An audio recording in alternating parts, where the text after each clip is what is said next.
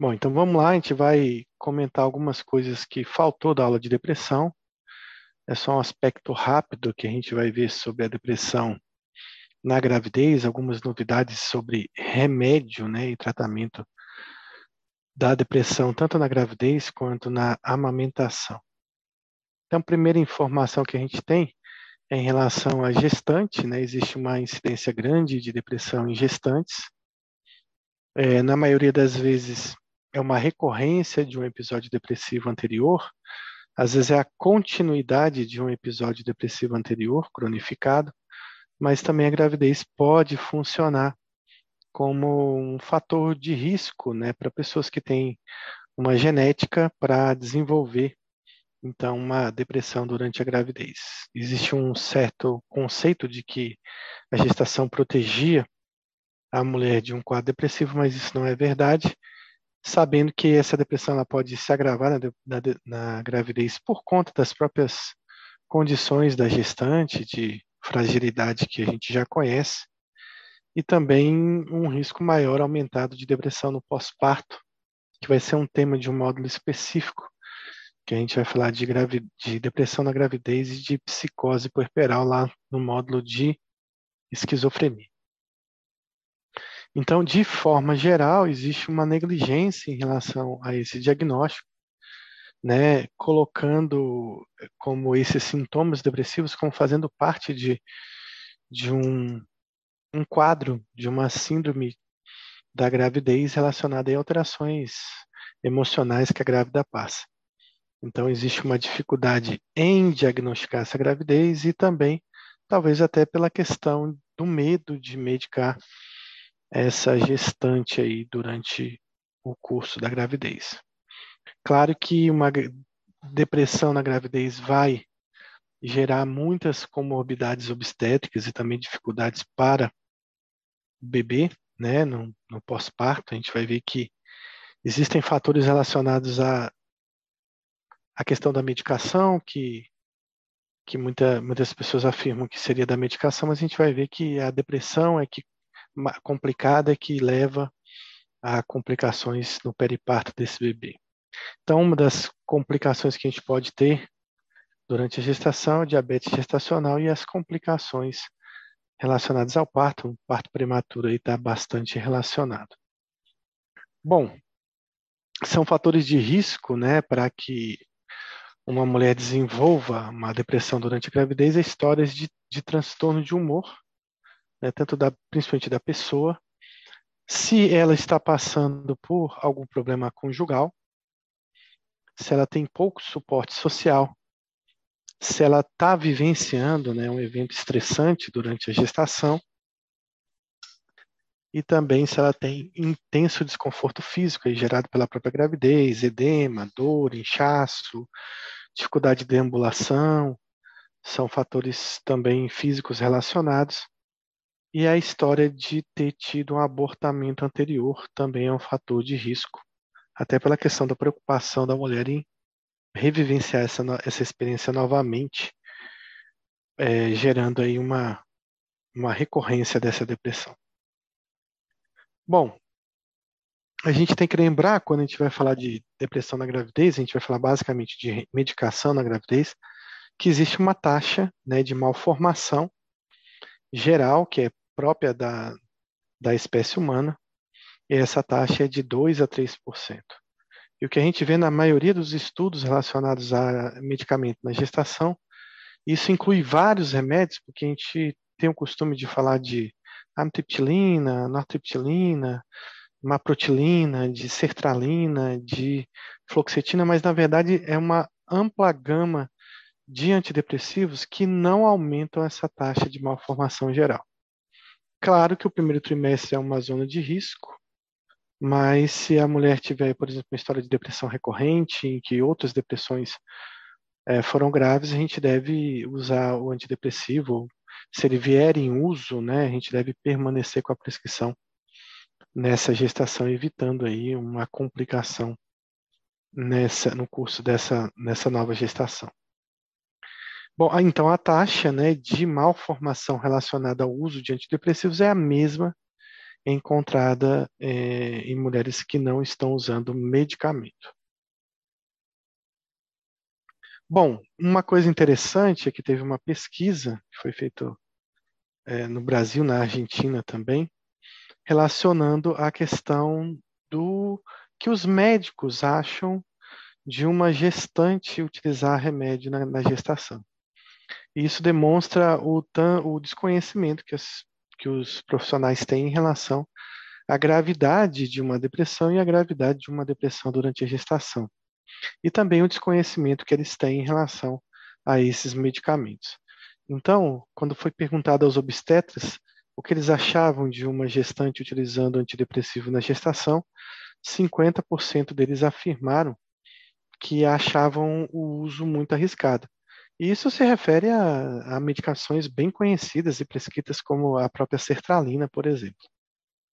Então, a maioria dos obstetras vão, de certa forma, a maioria não, desculpa, metade dos obstetras vão, de certa forma, confundir um pouco sua paciente e a gente vai ter que lidar com esse discurso antagônico em relação a remédio na gravidez. O mais interessante é que desses obstetras e desses profissionais, 43% nessa pesquisa, achavam que os antidepressivos eles tinham um dano muito maior do que outros medicamentos. E aí a gente não está falando de qualquer medicamento. Foi comparado, por exemplo, ao uso de corticoide, ao uso de alguns antibióticos, antihipertensivos, e 43% achavam que o antidepressivo ainda era pior, ainda era mais danoso ao feto e à mãe do que outros remédios que a gente conhece que tem realmente um dano bem documentado. Bom, qual é a chance, né, de abortamento? Essa é uma pergunta. Então, quando a gente vai lidar com uma gestante que tá grávida e com o seu companheiro e com a família, uma pergunta que sempre eles vão perguntar é: se eu tomar esse remédio, qual é a chance de eu abortar, de eu ter um abortamento provocado pela medicação? Outra coisa que a gestante e o companheiro vai querer perguntar é qual é a chance de complicações na gravidez, né? De ter um sangramento, de ter um parto prematuro, de desenvolver algum sintoma na mulher que possa complicar o andamento dessa gestação. Então, essas são perguntas chaves que a gente vai ter que responder para a nossa paciente. Outra pergunta, outra dúvida que também sempre vai estar presente é qual é a chance de malformação. Então, abortamento, complicação e qual a chance de eu tomar esse remédio e meu filho nascer com um problema cognitivo, um déficit intelectual, uma malformação cerebral, uma malformação cardíaca. Também é outra pergunta que a gente vai ter que responder em relação a essas pacientes. E mais uma pergunta é qual é a adaptação do bebê após o parto. Então, o que vai acontecer com o bebê quando a mulher parir, né? Como é que ele vai conseguir sugar, ele vai amamentar, ele vai para a UTI, ele vai para o berçário, ele vai ter insuficiência respiratória, ele vai ter complicações no pós-parto, ele não vai acordar muito sedado, não vai nascer muito sedado, ele vai conseguir chorar, né? Então são perguntas também que as mulheres vão fazer. Eu acho que é a última pergunta, quais complicações, né, do bebê no futuro? Então, assim, meu filho vai ter mais chance de ter autismo? Por exemplo, foi feita uma pesquisa, né? Se eu não me engano, na Austrália, né? E depois saiu na Veja, eu vou comentar mais tarde, que relacionava o uso de antidepressivos a mães autistas, né? Desculpa, a crianças que depois desenvolveram autismo, né? E aí correlacionava que talvez antidepressivo gerasse nessa criança um risco maior de desenvolver ao autismo no futuro. Ou outras alterações cognitivas, como déficit intelectual, alguma deficiência de aprendizado, enfim. Depois, esse estudo foi muito mal lido, né, pela imprensa, pela mídia, apesar de ter sido divulgado. O que, na verdade, a gente vê é que mães com depressão têm mais risco de ter filhos com transtornos psiquiátricos. independente se ela realizou tratamento ou não, e isso inclui o autismo também. Então, não era o medicamento, mas sim o fato dessa mãe trazer genes relacionados a doenças mentais. Então, acho que aqui, alguns estudos mostrando, né, o impacto, né, da depressão, né, durante a gravidez. Então, 75% das mulheres que traziam uma história de depressões recorrentes anteriores, 75% tiveram uma recaída dessa depressão durante a gestação. Então, isso mostra que numa mãe que já vinha tomando remédio e que por acaso engravidou, a importância da gente manter o uso dessa medicação. 79% dessas recaídas aconteceram logo que foi descoberta a gravidez, ou seja, 79% aconteceram nos 3 primeiros meses após a interrupção desse medicamento. E 100% aí de recaída aí ao longo do tempo, ao longo do curso da gestação, em casos em que essa mãe trazia um histórico de depressão de longo curso, uma depressão que durava mais de 2 anos, né? Então, as depressões crônicas, elas estão relacionadas a um risco de 100% de chance de ter uma recaída durante a gravidez. O que é um pouco diferente nas depressões recorrentes, né, que ocorrem em 75% o índice de recaída. Isso mostra o tanto que é importante, né, o convencimento dessa família de que talvez usar o antidepressivo seja a melhor escolha, o melhor, trará mais benefício do que a interrupção. Mas para que isso aconteça, é importante que a gente discuta isso com a família, discuta isso com a mãe, sobre a decisão de continuar a medicação. Talvez também seja importante que a gente discuta isso na mulher que a gente atende com depressão, né? Então, antes dela engravidar, muito antes da gente ter que lidar com a gravidez, a gente já pode informar naqueles pacientes que têm depressão crônica, depressão recorrente, que se um dia ela engravidar, existe um risco aumentado dessa gravidez entrar em curso durante a gestação e talvez a gente vá manter o remédio. Muitas mulheres perguntam, né, quando estão usando o remédio há um bom tempo, qual seria o risco e como seria a situação de se por acaso elas engravidassem. Então, mesmo elas estando eutímicas, né, talvez seja interessante a gente avaliar, dependendo da gravidade dessa depressão, o uso de medicamento. Então, aqui um outro estudo, né? Então, apesar desse alto índice de recaída, a gente vê que mulheres que estavam fazendo uso de antidepressivo, o histórico é de que 42,6% voltaram a usar medicamentos. Talvez essa outra parcela que não voltou a usar cursou com uma depressão, teve as complicações do curso dessa depressão na gestação. Então, mesmo a gente sabendo que existe uma recorrência, ainda assim, poucos profissionais acabam reintroduzindo o medicamento. Existem muitos estudos, né, variados estudos relacionados a tanto a medicamento quanto a depressão na gravidez, e que nos orientam aí na nossa tomada de decisão. Bom, então, o que devo considerar para que a gente introduza esse remédio, o que eu devo considerar no uso de medicamentos, que é o mais importante para a gente discutir.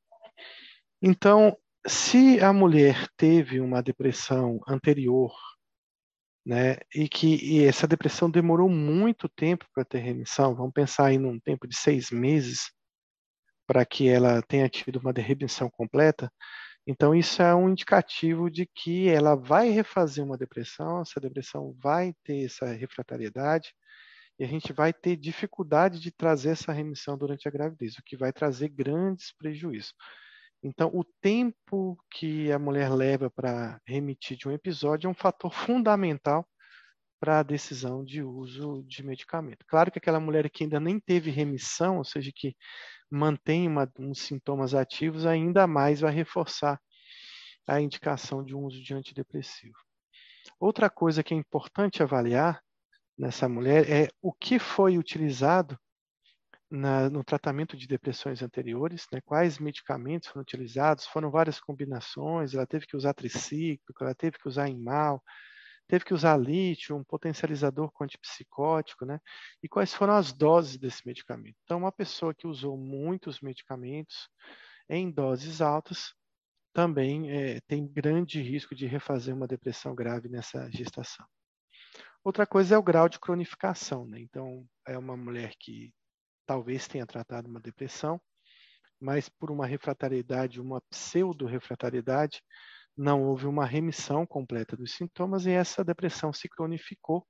Ela ainda continua ativa aí durante a gestação. Então, mais um fator para a gente levar em conta de que não é a hora de interromper esse remédio.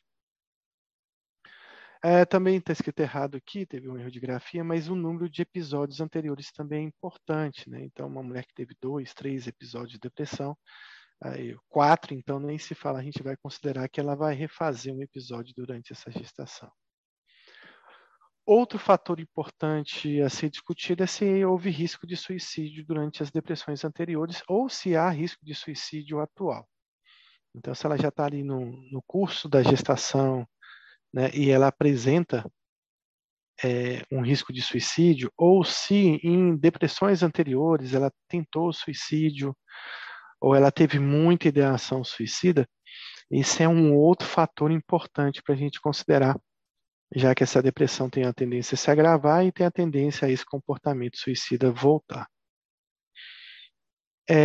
Também a questão das comorbidades, principalmente aí comorbidades com ansiedade, né, com pânico, com TAG, com fobia social, se ela tem, de repente, um transtorno de personalidade, isso vai ser um fator fundamental para a decisão de manutenção desse medicamento.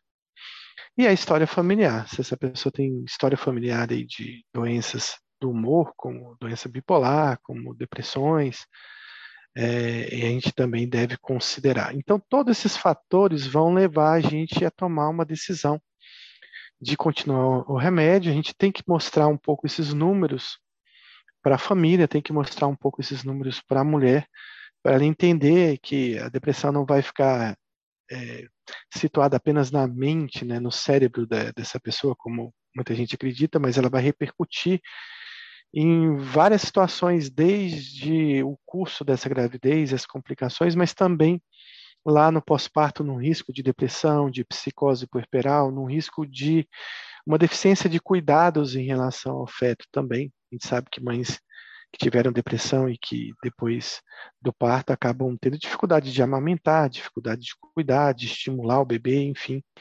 várias complicações no período perinatal, pós-natal. Bom, então, qual o risco, né, de não tratar?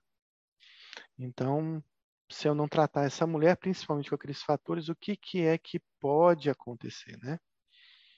Então, são várias coisas, né? A primeira delas é que foi relacionada à depressão durante a gravidez, um crescimento fetal diminuído. Outra observação é que também existe uma redução do perímetro cefálico. Também nós temos histórico aí de mulheres com maior número de parto prematuro e maior complicações perinatais, complicações durante o parto, relacionados aí à depressão na gestação. As mulheres gestantes que tiveram depressão têm maior risco de tentativa de suicídio, ou até de suicídio consumado, e também tem mais risco de abuso de álcool e outras drogas.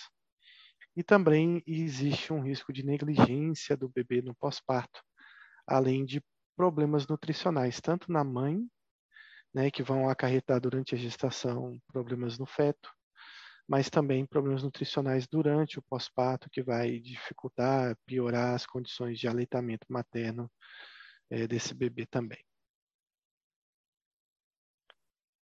Bom, então qual o risco, né, de parto prematuro? Isso é uma pergunta muito importante. Será que a depressão na gestação vai gerar um risco aumentado de parto prematuro? Então, foi feito esse estudo aqui, né, que comparava o uso de antidepressivos, a depressão e o parto prematuro.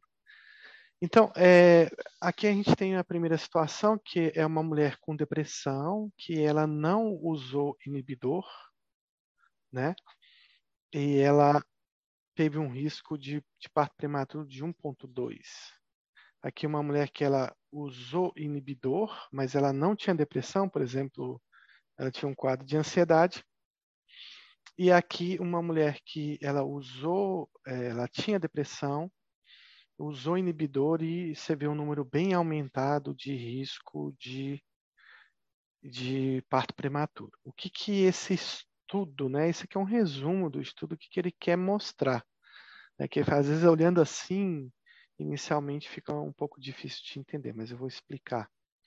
Então, aqui, o que a gente está vendo aqui é que o risco, né, de não uso de inibidor na depressão é de 1,2 o risco de um parto prematuro, o que é muito parecido, muito próximo de uma mulher que usou inibidor, mas ela não tinha depressão.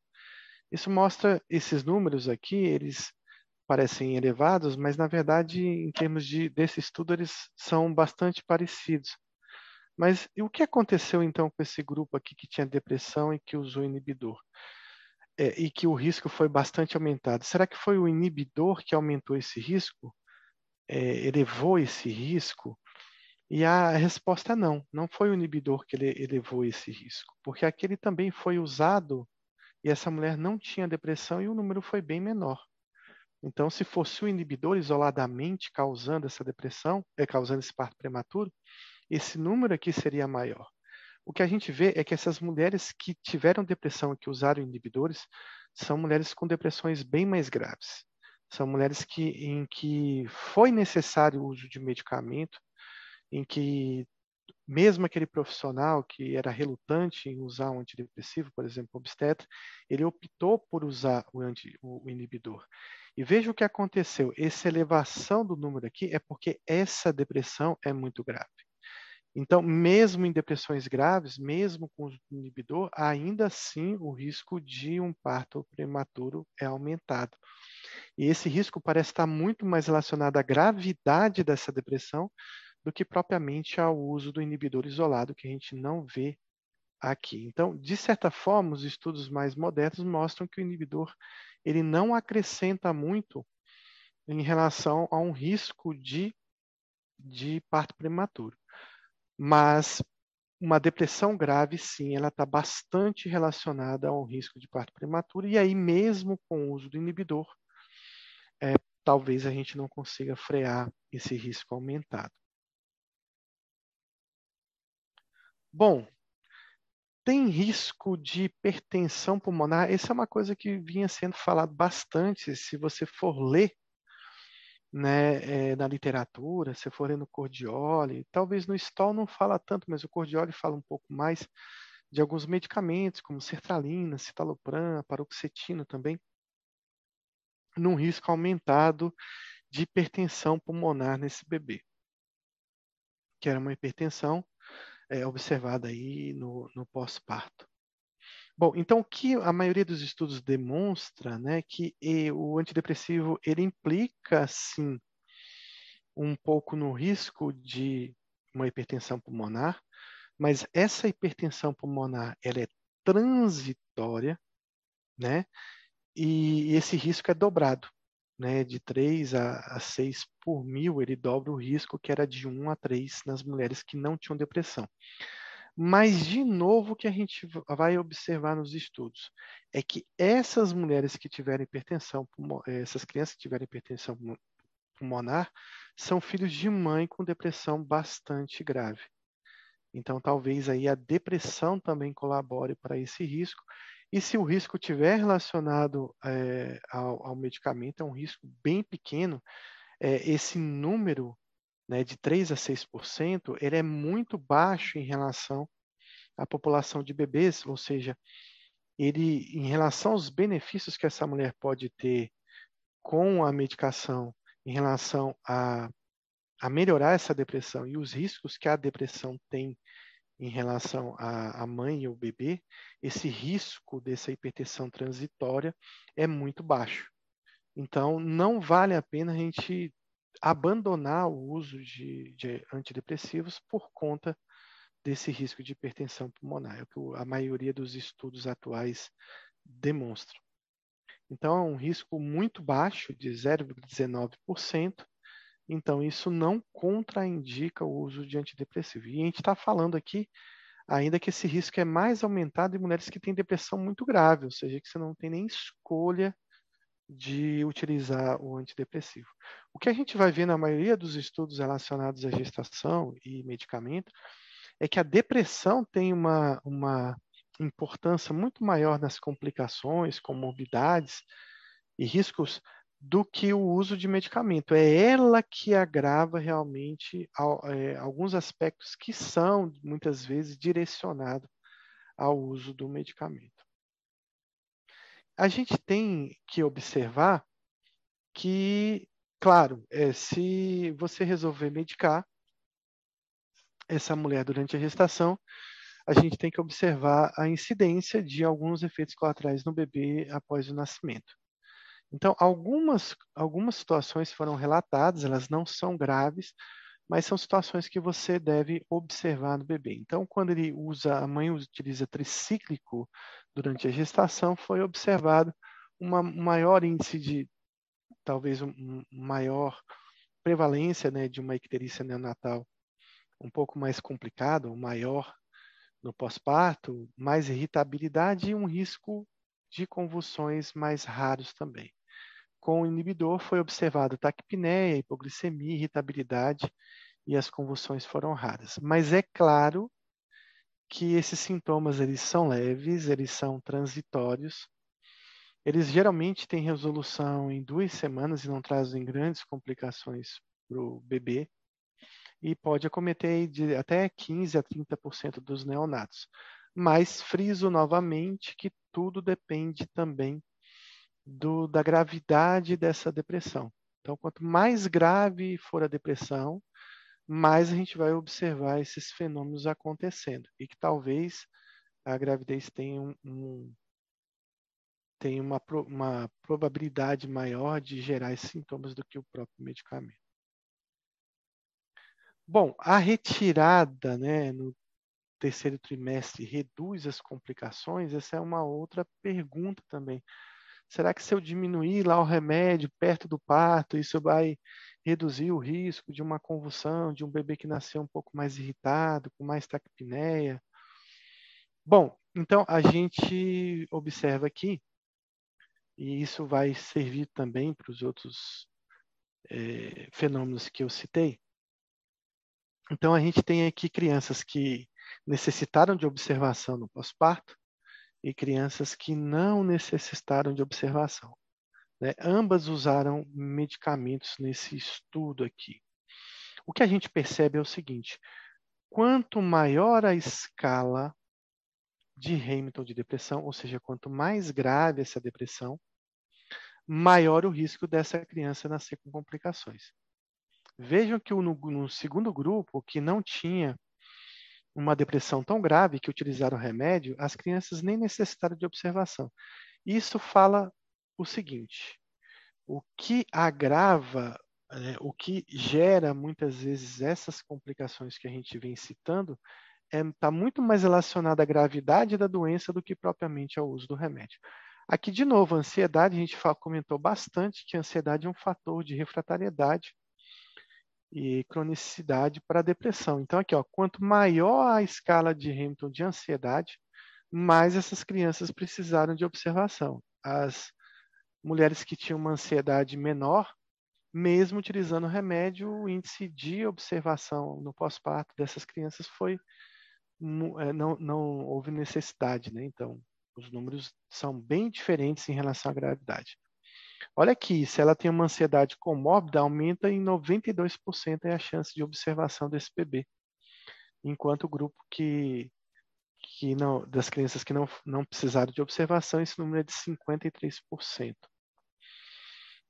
E aqui também o clonazepam, né? Então, mulheres que utilizaram clonazepam em doses maiores durante a gestação, elas também tiveram crianças que necessitaram de observação. Claro que a gente não pensa em benzo numa gravidez, né, principalmente no primeiro trimestre, apesar dos estudos relacionados a benzo serem ainda contraditórios, muita gente questiona isso aí, mas o que a gente está vendo aqui é que muitas mulheres vão necessitar do uso do benzo ou não vão conseguir tirar o benzo na gravidez. E isso significa o seguinte: as mulheres que usam doses maiores são as mulheres mais graves. E as mulheres mais graves em relação à ansiedade ou necessidade de usar esse medicamento tiveram aí crianças que necessitaram de maior tempo de observação no pós-parto. Então, aqui mostrando alguns detalhes desses estudos, né, que foram relacionados aí à observação dessas crianças em relação à complicação de uso de medicamento. O que a gente observa é que não existe muita diferença em relação a vários antidepressivos utilizados, mas o que implica em grande diferença mesmo é a questão da gravidade da doença que essa mulher teve. Também uma coisa importante é que alguns estudos, né, foram chamar a atenção de algumas agências reguladoras e foi relacionada aí talvez um risco maior de defeitos cardiovasculares associados ao uso da paroxetina. De certa forma, a paroxetina entre os antidepressivos é um que a gente evita em várias situações e a gente evita bastante na gestação, mas não existe nenhum estudo que demonstre que exista grandes diferenças em relação ao uso de uma sertralina e uma fluoxetina ou citalopram durante a gravidez. Então, vai esse alerta aí apenas em relação ao uso da paroxetina. Ao contrário da gravidez, a paroxetina parece ser um remédio com o potencial de ser utilizado no aleitamento materno. Então, aqui é um outro estudo, né, de Furu, também mostrando aí esses eventos aí ajustados em relação aí ao uso dos antidepressivos na gestação, confirmando aquilo que a gente vinha falando aí. E existem também estudos com a venlafaxina também que demonstram que não existe grande risco na gravidez. Esse aqui é um estudo, eu tirei um print aí, eu fui atrás, esse aqui é uma foto de uma reportagem da Veja, né, dizendo assim, esse aqui foi em 2015, né, que o uso de antidepressivos na gravidez aumentava o risco de autismo no bebê. Na verdade, o que houve foi que isso foi lido, né, interpretado de forma errônea pelas mídias, né, e replicado aí, mas depois isso foi esclarecido e resolvido. Os antidepressivos, eles não estão relacionados a um risco de autismo, viu, pessoal? É uma questão de interpretação do estudo. Mas sim, a mulher com depressão, ela tem um risco aumentado de desenvolvimento de autismo nos seus filhos em relação às mulheres que não têm depressão. Bom, em relação também ao tratamento, né, com fármacos ou com terapia na gravidez, a gente vê que existe uma melhor resposta, né, do tratamento se essa gestação ela for tratada com o uso de um antidepressivo e com o uso de uma psicoterapia. Vejam que esse número cai um pouco quando essa mulher utiliza apenas o remédio. Mas a gente vê uma grande diferença se ela utiliza apenas a psicoterapia, ou seja, nenhuma psicoterapia substitui o tratamento farmacológico da depressão. Ele é um tratamento adjuvante, ele é muito importante, mas com certeza isso sedimenta aquilo que a gente vem dizendo da necessidade do tratamento da depressão durante a gestação. Bom, então aqui mostrando aqui um resumo, né, daquele estudo, daquele print, mostrando aí que a resposta, né, de inibidores com psicoterapia é bem maior do que naquele grupo que realizou apenas terapia individualmente. Isso deve ser mostrado, deve ser falado tanto para a família, também às vezes para o psicólogo que está acompanhando, né? Muitos psicólogos acreditam que a terapia seja tão importante que vá substituir as medicações. A gente sabe que existe uma questão biológica importante das doenças mentais, Infelizmente, a gente lida ainda com alguns psicólogos que têm uma visão de que a gente está causando uma melhora artificial, de que esses remédios causam dependência. Então, é importante que se você trabalhe com algum psicólogo em conjunto, que você tente informar, fazer psicoeducação, ou até um treinamento científico da sua equipe, para que a gente não incorra nesses erros que a gente vê pela prática. Bom, quando é indicar, então, antidepressivo durante a gestação? Então, o que, que a gente tem que fazer, né? O que, que a gente tem que convencer, talvez, a pessoa a utilizar? Então, casos que são moderados a graves, e os moderados entram aí. Lembrar que um caso moderado, a depender da genética dessa pessoa, da história de depressão, de transtorno de humor que ela apresente durante a vida, esse caso moderado pode se tornar grave durante a gravidez. Os casos graves não tem nem o que discutir, a gente tem que medicar essa mulher. Casos que exista comorbidade com ansiedade, também é necessário a utilização de um antidepressivo. A ansiedade é um fator agravante.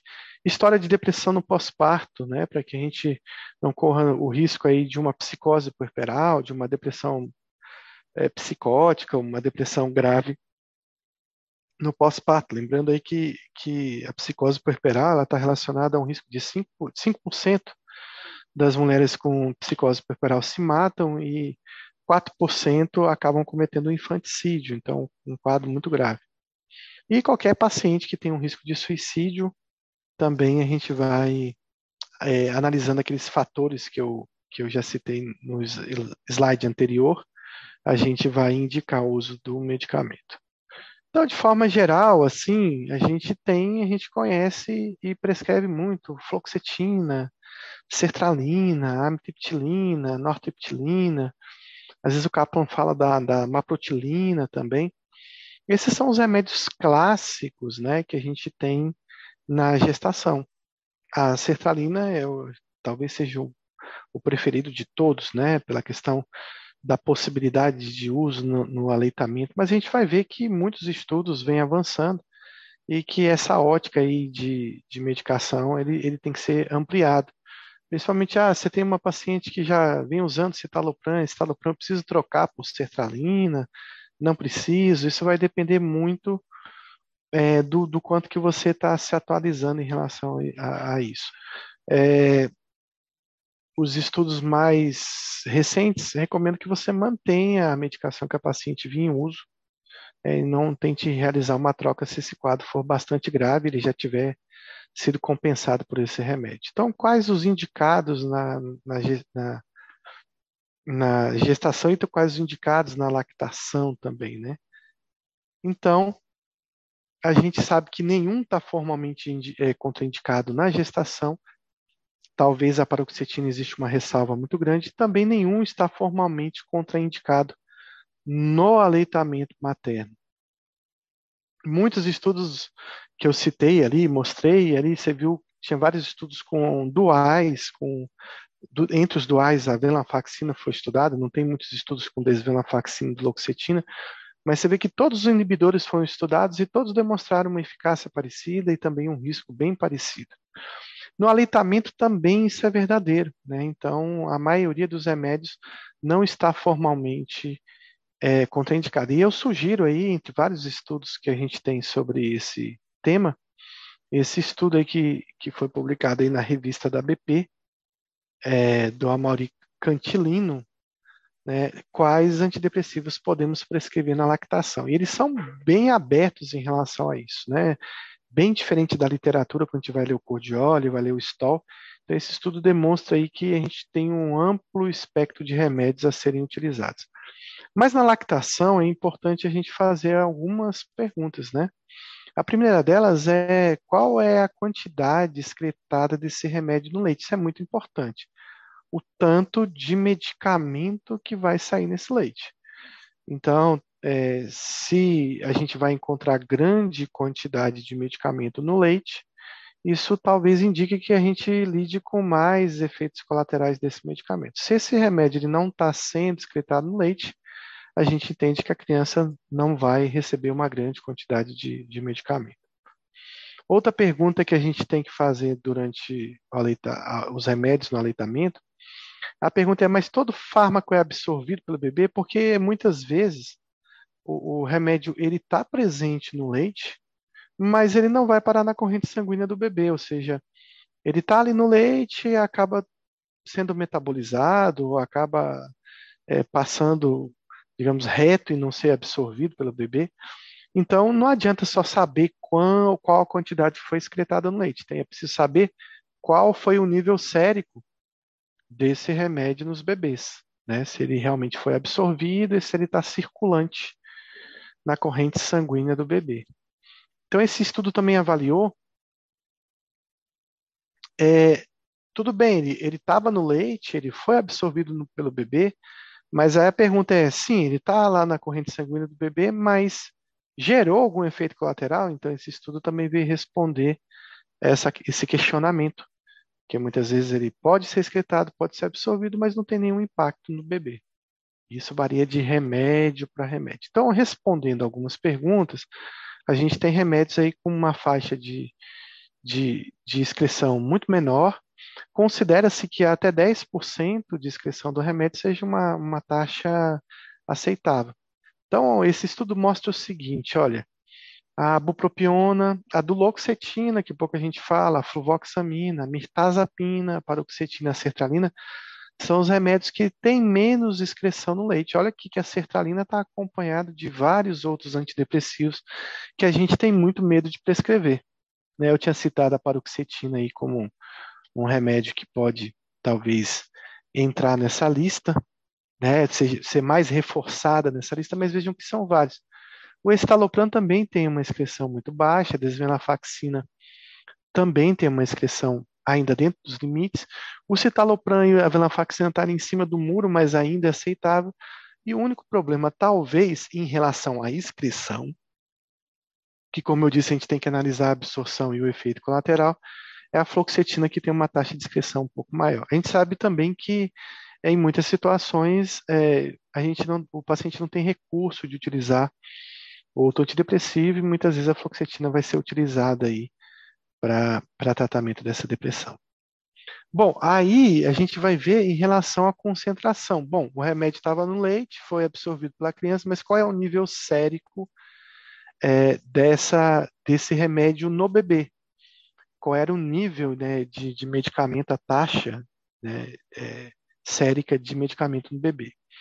Então, vejam que, de novo, aqui, repetindo um pouco a lista anterior, a bupropiona, a duloxetina, veja que a bupropiona está no topo aqui em todas as listas. A bupropiona, a duloxetina, a fluvoxamina, a nortriptilina, a paroxetina, a sertralina, eles são indetectáveis no bebê. Então, estão presentes no leite, mas o bebê não absorve. Escitalopram e mirtazapina, os bebês apresentam taxas muito baixas desse medicamento na corrente sanguínea. E o escitalopram apresenta taxas baixas. Aí, de novo, a fluoxetina apresenta uma concentração, ela já estava bastante presente no leite, a venlafaxina acompanha aqui, apesar dela estar em pequena quantidade na excreção, ela é bem absorvida pelo bebê. Bom, efeitos colaterais, e aí já existe menos descrição, mas de forma geral os efeitos colaterais são bem pequenos, né, o que não contraindica o uso de um antidepressivo durante a gestação. E os que mais foram relatados assim, foi em relação à fluoxetina e o escitalopram. Sintomas leves, um pouco mais de irritabilidade, um pouco mais de choro, um pouco mais de dificuldade no aleitamento, na sucção, mas nada que também contraindique o escitalopram e a fluoxetina. Então, diante disso, a gente vê que esse estudo demonstra que, na verdade, existe uma gama muito grande de medicamentos que poderiam, sim, ser utilizados no aleitamento materno. O que vai acontecer é que, muitas vezes, o paciente vai procurar em mídia, ele vai também no site da BP, ele vai num outro site, ele vai pesquisar, e aí acaba que a gente acaba prescrevendo o tradicional, porque já existe essa dificuldade de aceitação do remédio na gravidez, no aleitamento por parte dos médicos. Então, você prescreve, de repente, lá uma bupropiona, né, no pós-parto, e aí o obstetra, o pediatra vai falar, bupropiona, nunca ouvi falar, que eu saiba, é a sertralina que é o remédio indicado. Então, vai criar esse estado de confusão e acaba que, na prática, a gente acaba indo para aquilo que todo mundo conhece mais e que se sente um pouco mais seguro, a gente acaba prescrevendo mais a sertralina. Mas isso é uma atualização em relação ao que os estudos vêm mostrando e que talvez a longo prazo a literatura demonstre que a gente tem uma gama muito maior de medicamento a ser utilizado. Bom, então outra pergunta é se tudo bem, está no aleitamento, foi absorvido, o índice é baixo, o índice de excreção no leite é baixo, mas esses remédios vão alterar o neurodesenvolvimento desse bebê ali durante a fase de aleitamento, vão comprometer o desenvolvimento do cérebro dessa criança? Essa é uma pergunta que vem desde a gestação, mas agora no aleitamento mais ainda, né? Então, assim, vou responder de forma geral, não existe nenhum estudo que demonstre que crianças que fizeram aleitamento com a mãe utilizando antidepressivo tiveram algum comprometimento neurocognitivo, algum déficit de aprendizado, algum transtorno do neurodesenvolvimento, se tiveram mais TDAH, se tiveram mais TOC na infância, ou seja, não existe nenhum estudo, e existem vários estudos que foram feitos, mas nenhum estudo demonstra esse risco em relação a medicamentos utilizados no aleitamento. O que nos informa que medicamento no aleitamento, seguindo essa lista que eu citei, eles são bastante seguros. Bom, aí você às vezes tem dúvida, né, em relação a medicamentos no aleitamento. Existem alguns sites, né, importantes, eu vou citar alguns aqui. Esse aqui, que você coloca, né, a medicação que você quer, tipo sertralina, citalopram, e ele vai consultar, né, os riscos, né, que existe, se ele está indicado, se ele não está contraindicado, quais são os problemas que você deve observar no bebê, enfim. Então, são vários sites, né? Esse aqui é um outro, Sick Kids, né, aí o risco materno, e na verdade esses sites, eles não são para medicamentos apenas da psiquiatria, você pode consultar de repente lá um propanolol, uma clindamicina, um ciprofloxacino, um corticoide, e ele vai te dizer basicamente qual é o risco da mãe utilizar esse medicamento, tanto na gravidez, mas também no aleitamento. Aqui um outro site também, que você pode consultar a medicação. Aqui, no caso, ele é relacionado ao aleitamento apenas. Esse aqui do CDC também, que você vai colocar a droga e vai avaliar o risco dele, né? Tem esse LactMed, que eu vou citar, que é um dos mais recomendados. Então, esse aqui ele está lá no PubMed, né? No Medline, que você coloca LactMed, e aqui está até mostrando aqui um pouco a lista, né, do medicamento, e ele vai dizer o seguinte, esse site ele é bem completo, e ele vai te dizer o medicamento, a taxa de excreção, a taxa de absorção, o tipo de efeito colateral que o bebê pode ter. Então, se tiver que consultar algum medicamento, e também excluindo os remédios psiquiátricos, você também pode fazer essa consulta, mas consultar os remédios da psiquiatria é importante. Eu sei que muita gente não vai mudar a cabeça ainda, nem acho que é para mudar, mas é mais um aspecto informativo de atualização aqui do PrEP-SIC, que a gente vai continuar prescrevendo muita sertralina durante a gestação e muita sertralina no aleitamento, até que a gente comece a modificar um pouco a prescrição. Mas eu acho que é importante a gente saber dessas novidades. Vou dar uma paradinha aqui para perguntar, para ver se vocês têm alguma dúvida sobre esses medicamentos na gestação e esses medicamentos no aleitamento.